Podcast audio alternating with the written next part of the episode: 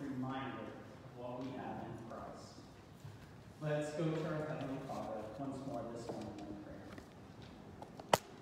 Dear gracious Heavenly Father, Lord, we thank you for who you are.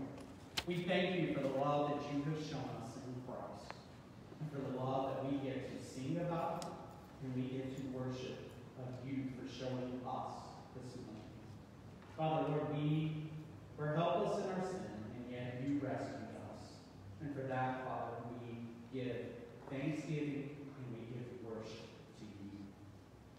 Father, we also recognize that we are not the only church gathered this morning around the city, around the state, around this country, and around the world.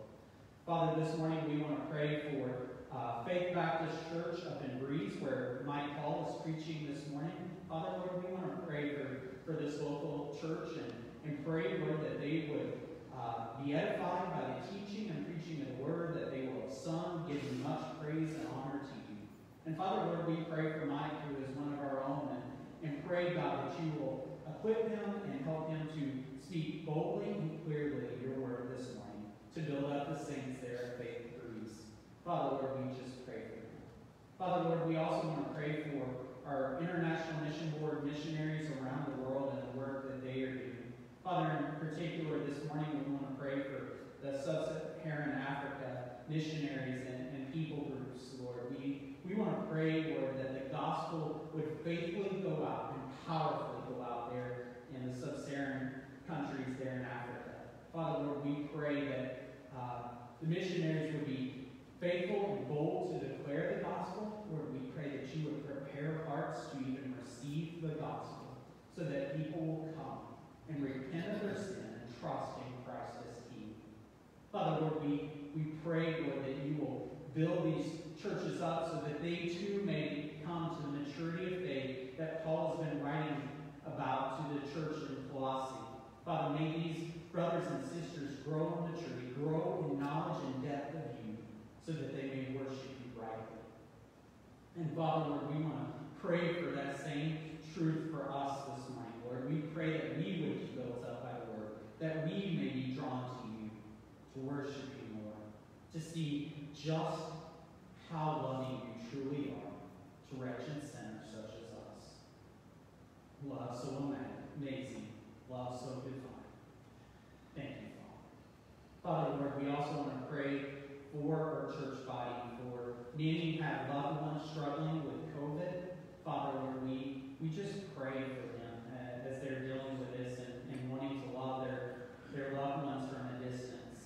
Lord, we pray that uh, all those that we know that are affected by this virus, Lord, would be protected and healed, that they may have mild to no symptoms, Lord, and heal quickly.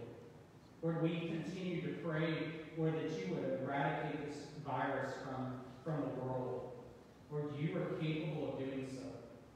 And Lord, as long as you allow it to go, teach us what it is you need to teach us.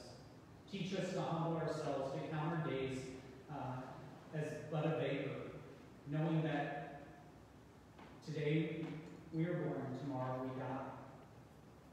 There is a time for birth, there is a time for death. Help us to number our days, O God, living them fully to you. God, we pray when we ask these things. Be with us now as we turn to the preaching and teaching of the word. Use me as your mouthpiece, O God. Help me get out of the way so that I may build up our church according to your holy word. We pray we ask this in Jesus' name. Amen. Again, it is good to see you all this morning. Uh, to, to let you in a little bit of, of the Ryan household, one of our favorite things to do when we're not here on Sunday morning and, and not having to work or do other things is family dance parties. Sorry,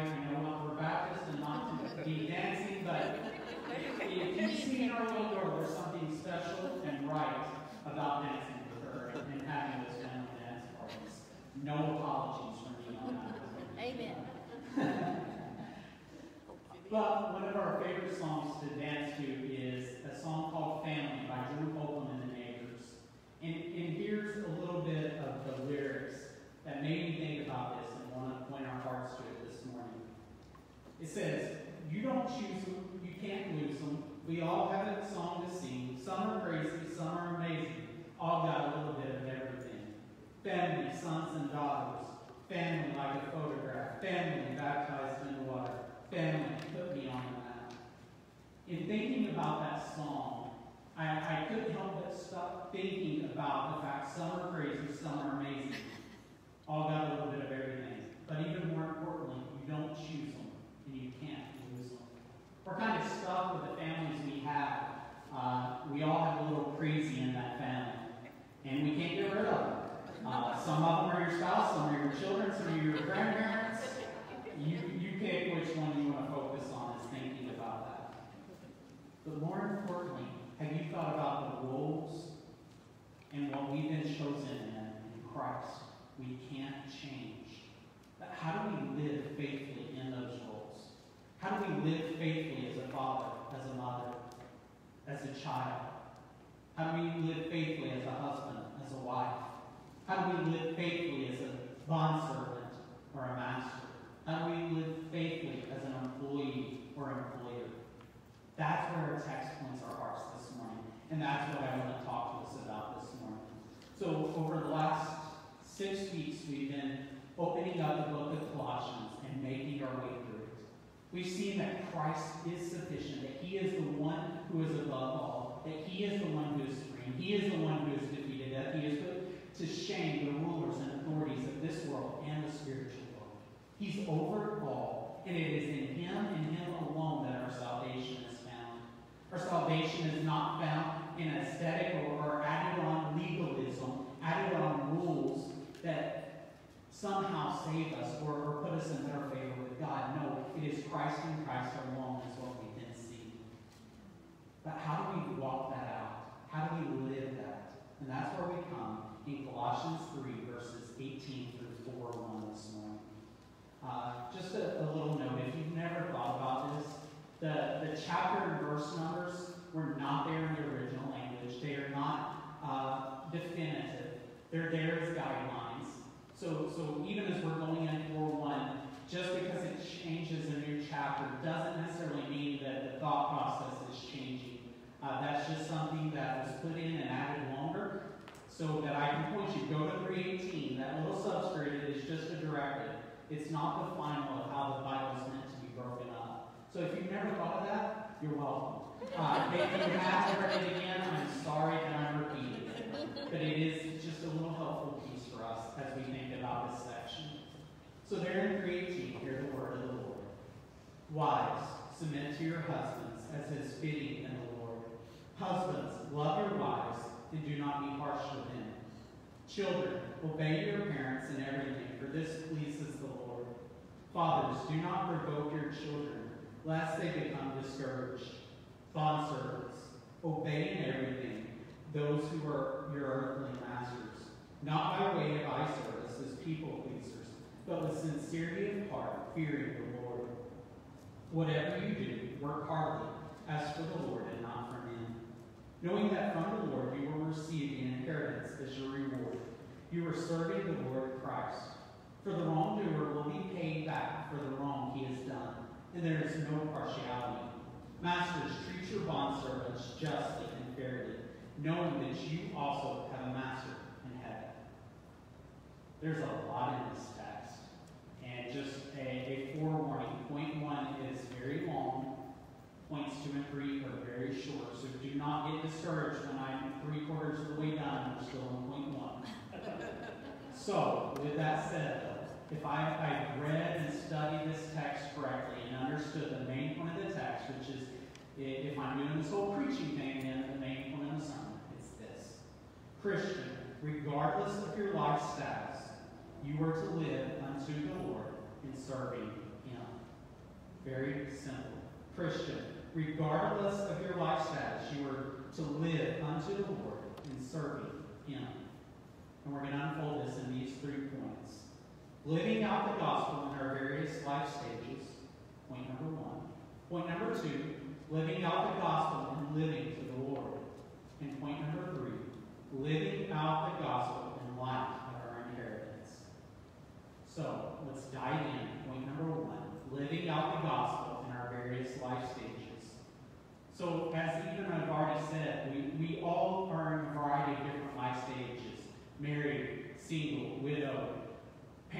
non-parents. We're retired versus still working versus third shift versus able to, to have a, a comfortable job. We're all at different stages, different economic stages, different life stages. But we're called to live these out faithfully. And so, as we walk through this, I'm going to walk straight through in the order that the text gets us, starting with wives. So looking at 318, wives, submit to your husbands as is fitting in the Lord. Wives, submit to your husbands. So women in the, the culture of the New Testament would have been ignored typically in culturally. And yet, notice here, it doesn't start with husbands, it starts with wives. This is giving much respect and actually overturning the social norms of the culture in addressing women first. So, so even as we think about this call to submit, there's much dignity and respect and value that are meant to be given to the wives here, given to women. It's not saying that you submit because you're not worthy. It's saying, look, I'm putting you first because the gospel overturns all of this. It overturns everything. But even in that, let's look how they're called. Wives, submit to your husbands as is fitting in the Lord. So first, wife, your submission, your first submission is to God. It's to God above all. So there is nothing that God has said that you as a wife are supposed to submit that overturns what God's already said. It's in line with what God has said. It is in line with how God created the role of men and women, of husband and wives. This submission does not overturn any of that. It fulfills it, and it brings honor to God in what is being driven. Second, one common misunderstanding is that then women in general are supposed to submit to men, and it said that is not what this text is saying. So if you have misunderstood that, or if that is the way you have been taught, that is not the way the Bible is saying it. It says, Wives, submit to your husbands. There's not a general women submitting to men as. It is wives, submit to your husbands. This is what is right. This is what is fitting to the Lord. Third, the wife submits in giving respect, dignity, honor, and value to her husband. She is a helper. In Genesis 2, 20 through 23, we read, But for Adam, there was not found a helper fit for him. So the Lord God caused a deep sleep to fall upon the man, and while he slept, took one of his ribs and closed up its place with flesh. And the rib that the Lord God had taken from the man, he made into a woman and brought her to the man. Then the man said, This at last is bone of my bones and flesh of my flesh. She shall be called woman, because she was taken out of man. Yes, wives submit, but they are a helper to their husbands. That means sometimes their job is, husbands, get ready for this. Our wives are to rebuke us, to admonish us, as they're our helper, to point us to Christ. Our wives are not called to submit and not sharing their thoughts, opinions, us listening to them, men, but they're called to submit in that honor and dignity. They're called to submit in, in giving honor even if their, their spouse is not a believer. To give them that honor and respect because they are made in the image of God. Because they are of one flesh. That's the goal here of submission. It, it's not a, a doormat. It's not meant to, to undermine. It's meant to uplift these wives in their role. They are to be seen as helpers, laboring for the good of themselves, their children, and in particular in this text, their husbands. They are to labor in as that helper, just to submit and come alongside them in that work through which them.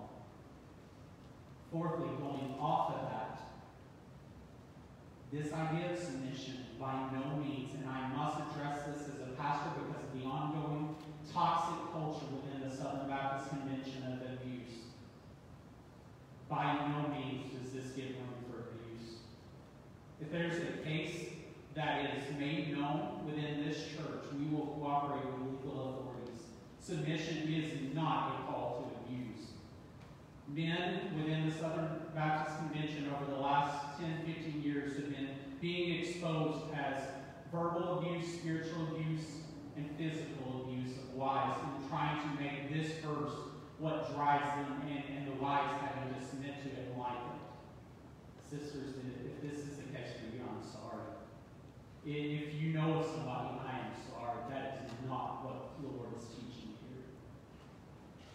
The call is love and dignity and respect and value. And that is where we must stand as a church. Abuse is not to be tolerated in this understanding of submissiveness, of submitting. Therefore, lastly, as we think about this, we, we think about the idea of submission of the bride of Christ, the church submitting to the king. This is really what this is about. The role of women submitting to their husbands is a model of how the church, there in Ephesians 5 22 through 24, is called to submit to Christ. Therefore, a wife submits to her husband, modeling the very gospel. Wives, your submission to your husband is one of the best ways to model the gospel for women. whether it is reaffirming their faith in Christ if they're a believer, or leading them to Christ as we see in 1 Peter 3. These are the ways faithfully model the gospel at home, as you, in your role as wives. Is one practical way you can do that. The idea of submission here is the idea of living out the gospel in light of the gospel, in the power of the gospel when wives Therefore, live it out in such a way that brings honor and glory to Christ. But know in that submissive call as wives, you are valued and loved and respected and to be respected. If I've not already been hard enough on that, look at the call of husbands here in 319. Husbands, love your wives and do not be harsh with them. So the wives have their turn, husbands now we have ours. The call is to love our wives. The, it, it's often talked about the four different loves in, in the. Just to be clear, this is the agape, permanent, forever love. So husbands, we are to love our wives fiercely, compassionately, and forever. We're to love them, respect them, care for them.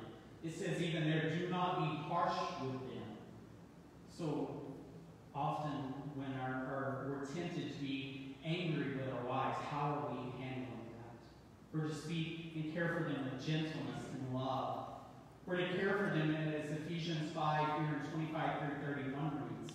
Husbands, love your wives as Christ loved the church and gave himself up for her, that he might sanctify her, having cleansed her by the washing of water with the word, so that he might present the church to himself in splendor without spot or wrinkle or any such thing, that she might be holy and without blemish. In the same way, husbands should love their wives as their own bodies. He who loves his wife loves himself. For no one ever hated his own flesh, but nourishes and cherishes it, just as Christ does the church, because we are members of his body. Therefore, a man shall leave his father and mother and hold fast to his wife, and the two shall become one flesh. Brothers, we are being called as husbands to love our wives in this way, sacrificially, in ways that nourish them and build them. To, to nourish is mean to build up, to help them grow. How are we as husbands coming alongside our wives and pointing them to Christ? How are we leading our families in this? Our wives' sanctification is important to us. That is, they're becoming more like Jesus. So Men, husbands, brothers, let's be faithful to build up our wives in such a way, to lay down our lives in ensuring that they are nurtured, that they are cared for, that they are loved well. Not leading them to harshness. Even as we see in 1 Peter 3 that they are the weaker vessel. They are to be nourished and cared for. We are to be gentle with them and loving towards them. If we need help in this, in, in moments of, of, frustration, remember these verses from Proverbs 5, 18 and 20. In Proverbs 5, 18 it says, Let us rejoice in our wives. And in 20 it adds, We should be intoxicated always in the love of our wife. Brothers, this is how we love our wives with an agape love. We are intoxicated with that love. We care for them. We love them diligently. that said, we are called to love our wives as Christ did the church. And this will mean us dying to our own selves, our own passions, in our own ways, to care for the good of our wives. Men, this is what we are called to do because Christ has already done it for us. Let us be faithful in doing this. Children, or child in this case, you don't get off easy. In 320, children, obey your parents in everything, for this pleases the Lord. Children are called to obey in all things, not just the things they like or don't like. Trust me, you're going to be enjoying when I go back to your dad. uh, children, though, you're not going to like what mom and dad always say. You're not going to agree with it or understand it. And that's okay. Your call is to obey as a Christ follower. It's to obey your parents in all things. Because their job then is to labor for your good, for your sanctification, for your faith. They're called to love you. But your job as a child, as a Christian, is a call to obey your parents, to honor them. For this is pleasing to the Lord. You want to be faithful and please the Lord. Obey your parents in the sense of obeying what they have told you. Now, again, the nuance has to be given with children as well as it did for wives. There is no tolerance of abuse in disobedience, whether it be physical or sexual abuse. Again, it's on the rise. I constantly read through Twitter and Facebook different stories every day of another church exposed to this kind of heinous abuse of this passage. It is not tolerable. It is not godly. It is not honoring to Christ. And this obedience by no means is that. So, whether in this church or we hear of it, again, we report this to local authorities. We let them deal in, in sin and dealt with in the full extent how we are called to, because that is not tolerable. The obedience here for children is meant to be easy and loved because of what even follows for the fathers. It is meant to be cared for. They are little children to be loved and cherished. And we want to be known as a church that rightly takes these things. And praise God for the boundaries we set up in our nursery, in protecting and doing background checks. This is why. Because of the abuse of the passage. We take these things seriously because we love Christ and we love our little ones. Again, this comes back and is even showed here in the address to fathers, verse 21. Fathers, do not provoke your children, lest they become discouraged. In the same way as husbands, we're called to build up our wives, the same way as fathers, we are called to build up our children. Too quick and, and easy, and, and I must confess, I'm guilty of this. It's easy when things don't go smoothly, or, or Betsy Grace is, underfoot and not cooperating. It's easy for me to get frustrated and to want to raise my voice. But the goal of our discipline, the goal of our parenting is to build them up, to point them at what it means to be in Christ, to point them and nurture them, to nurture them in that mission of the Lord. So as fathers, then, we are not to let our, our anger overflow. Even as we discipline, yes, we must discipline, but it's not to be from a place of anger. Father and need to discipline, then let us go cool down if we need to, and then come back and do it in patience and calmness. That's the way of a father. Listen to this quote from Paul Tripp in his book, Parenting. When you are frustrated, mad, discouraged, unkind, abusive, bitter, joyless, vengeful, or irritated as a parent, you don't so much need to be rescued from your children. You need to be rescued.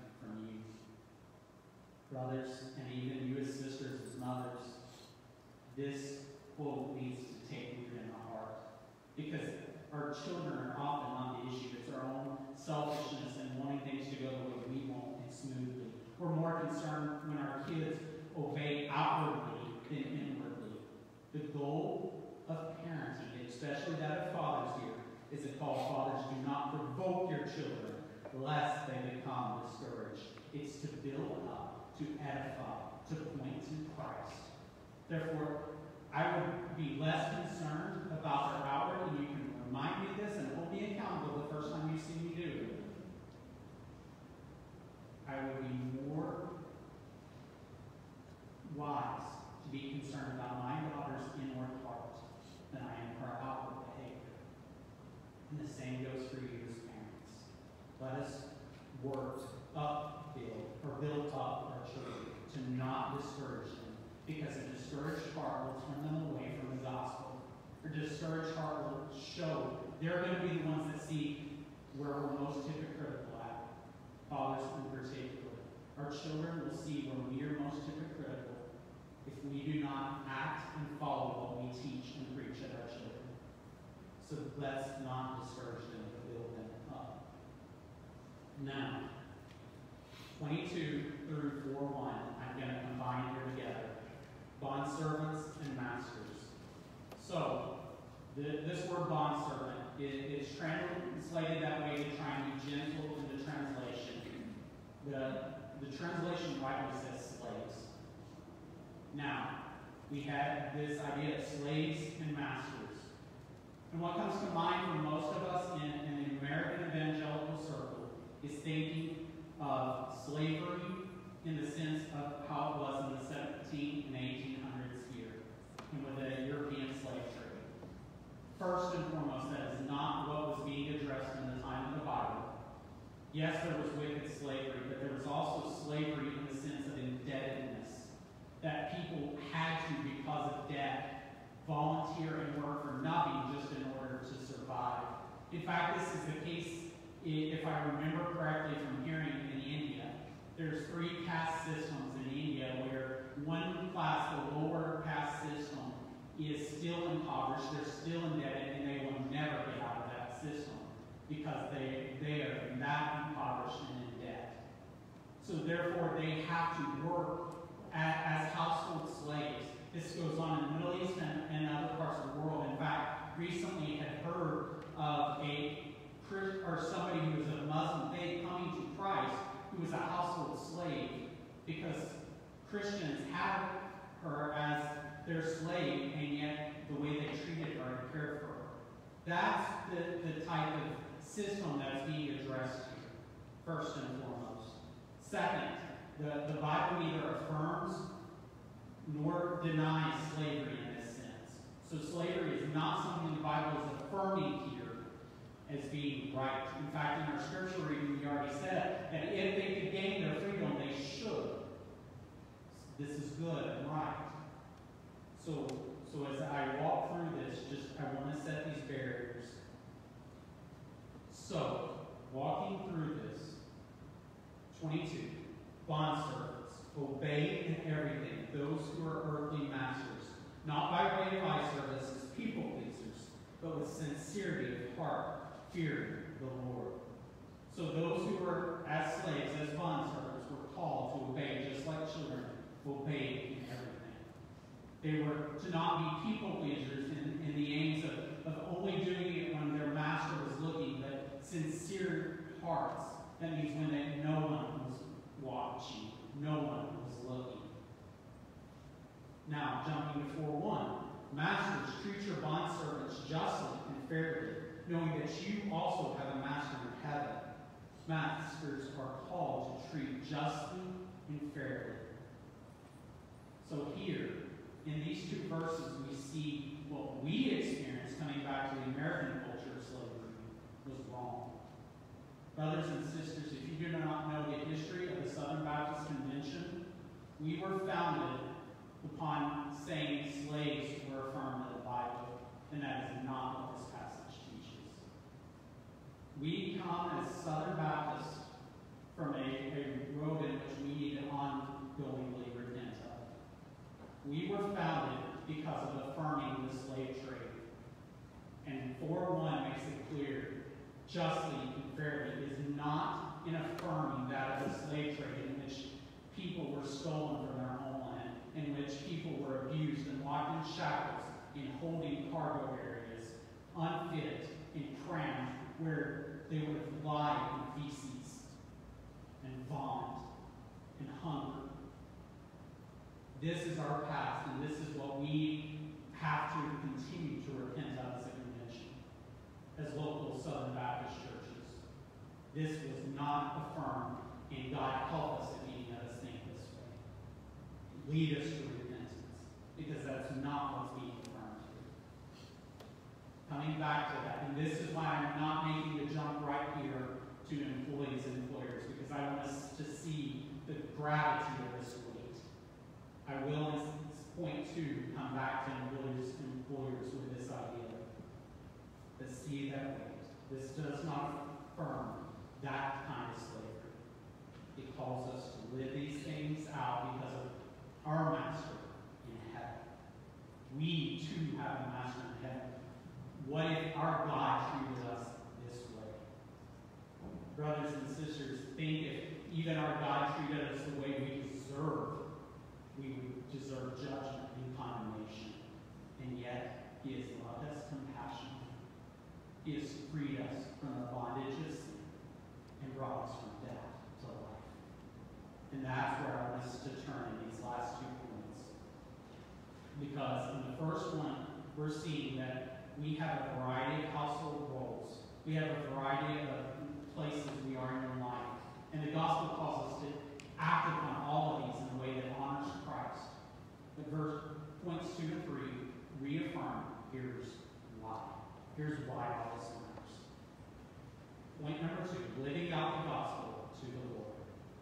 Turning back to Colossians 3.11, it says, Here there is not Greek and Jew, circumcised and uncircumcised, barbarian, Scythian, slave, free, but Christ is all and in all. Because Christ is all and in all, then we who are in Christ are called to live out according to Christ being in us.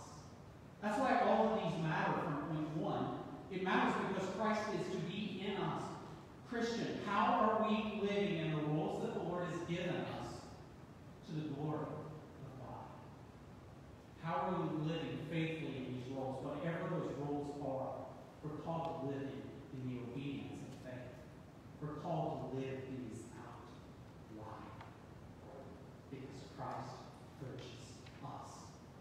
He died for our sins. He died that we may be brought from death to life. He died to transfer us from the kingdom of darkness to the kingdom of himself. He is the one who put to shame all rulers and authorities. He is the one who has ended all of their domain. He is the one making all things new. This is why we live this out. Therefore, how do we live this out? Here in verse 23, whatever you do, so whatever role we're in, work heartily as for the Lord and not for men, knowing that from the Lord you will receive the inheritance as your reward. You are serving the Lord Christ. So whatever we do, whether we're an employee the employer, whether we're a father, mother, whether we're a child, whether we're a cousin, whether we're a wife, whether we're retired, whether we're still working, whether we're a third shift or the luxurious office job. Whatever role we've been called to, we are to do unto the Lord. Christian, how are we living? Are we the best employees? Are we using our time wisely and not carelessly so that we can honor Christ? Because our work, our jobs, our roles are meant to glorify God. They're meant to be done unto Him, not for the sake of others. Even going back to parenting, our, our job is not for other parents to think highly of us, it's so that God can be glorified. In your retirement, how are you using your retirement?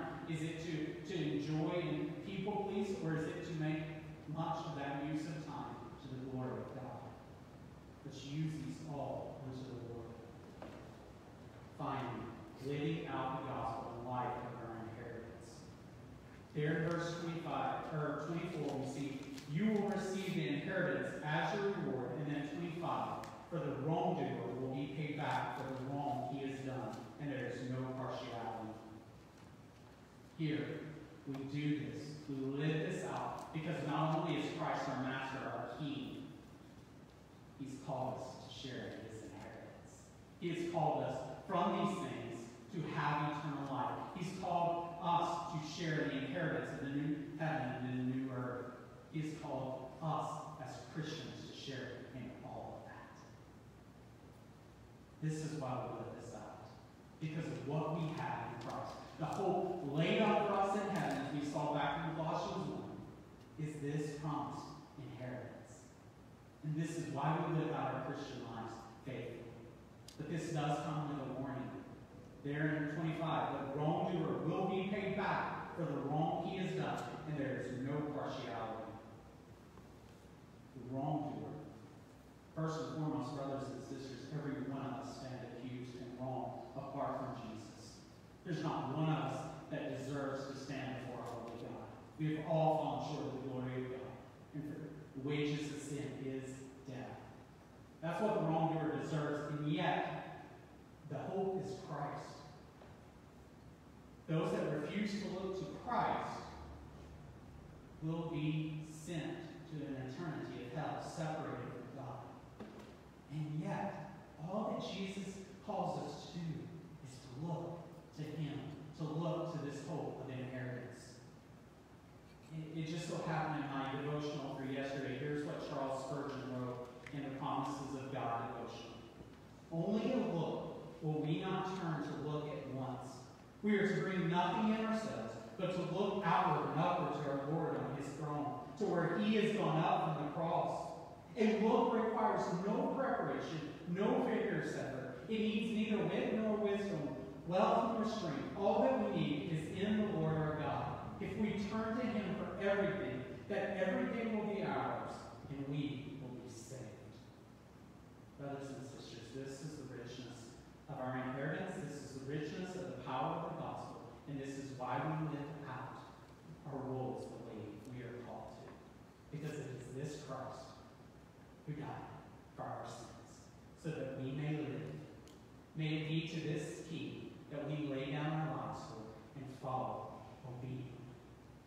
He has loved us much, church. Let us sing in praise to him, and let our lives be a matter of living that faith out. Let's pray. Heavenly Father, Lord, we thank you for your word. We thank you for the ways that you have loved us, that you care for us, that we as your creation are valued.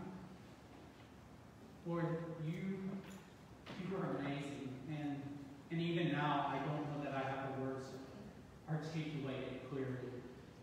Lord, we love you and we thank you. We thank you for the love that you have shown us in Christ. We thank you for the love that you have shown us, even in our, our design roles that you have given us. Lord, help us to live these out faithfully. Help us to make an impact in Central City and Centralia and Southern Illinois and to the ends of the earth, so that we may make much of your name because of the great love you have shown us in Christ. Father, thank you. In Jesus' name we pray.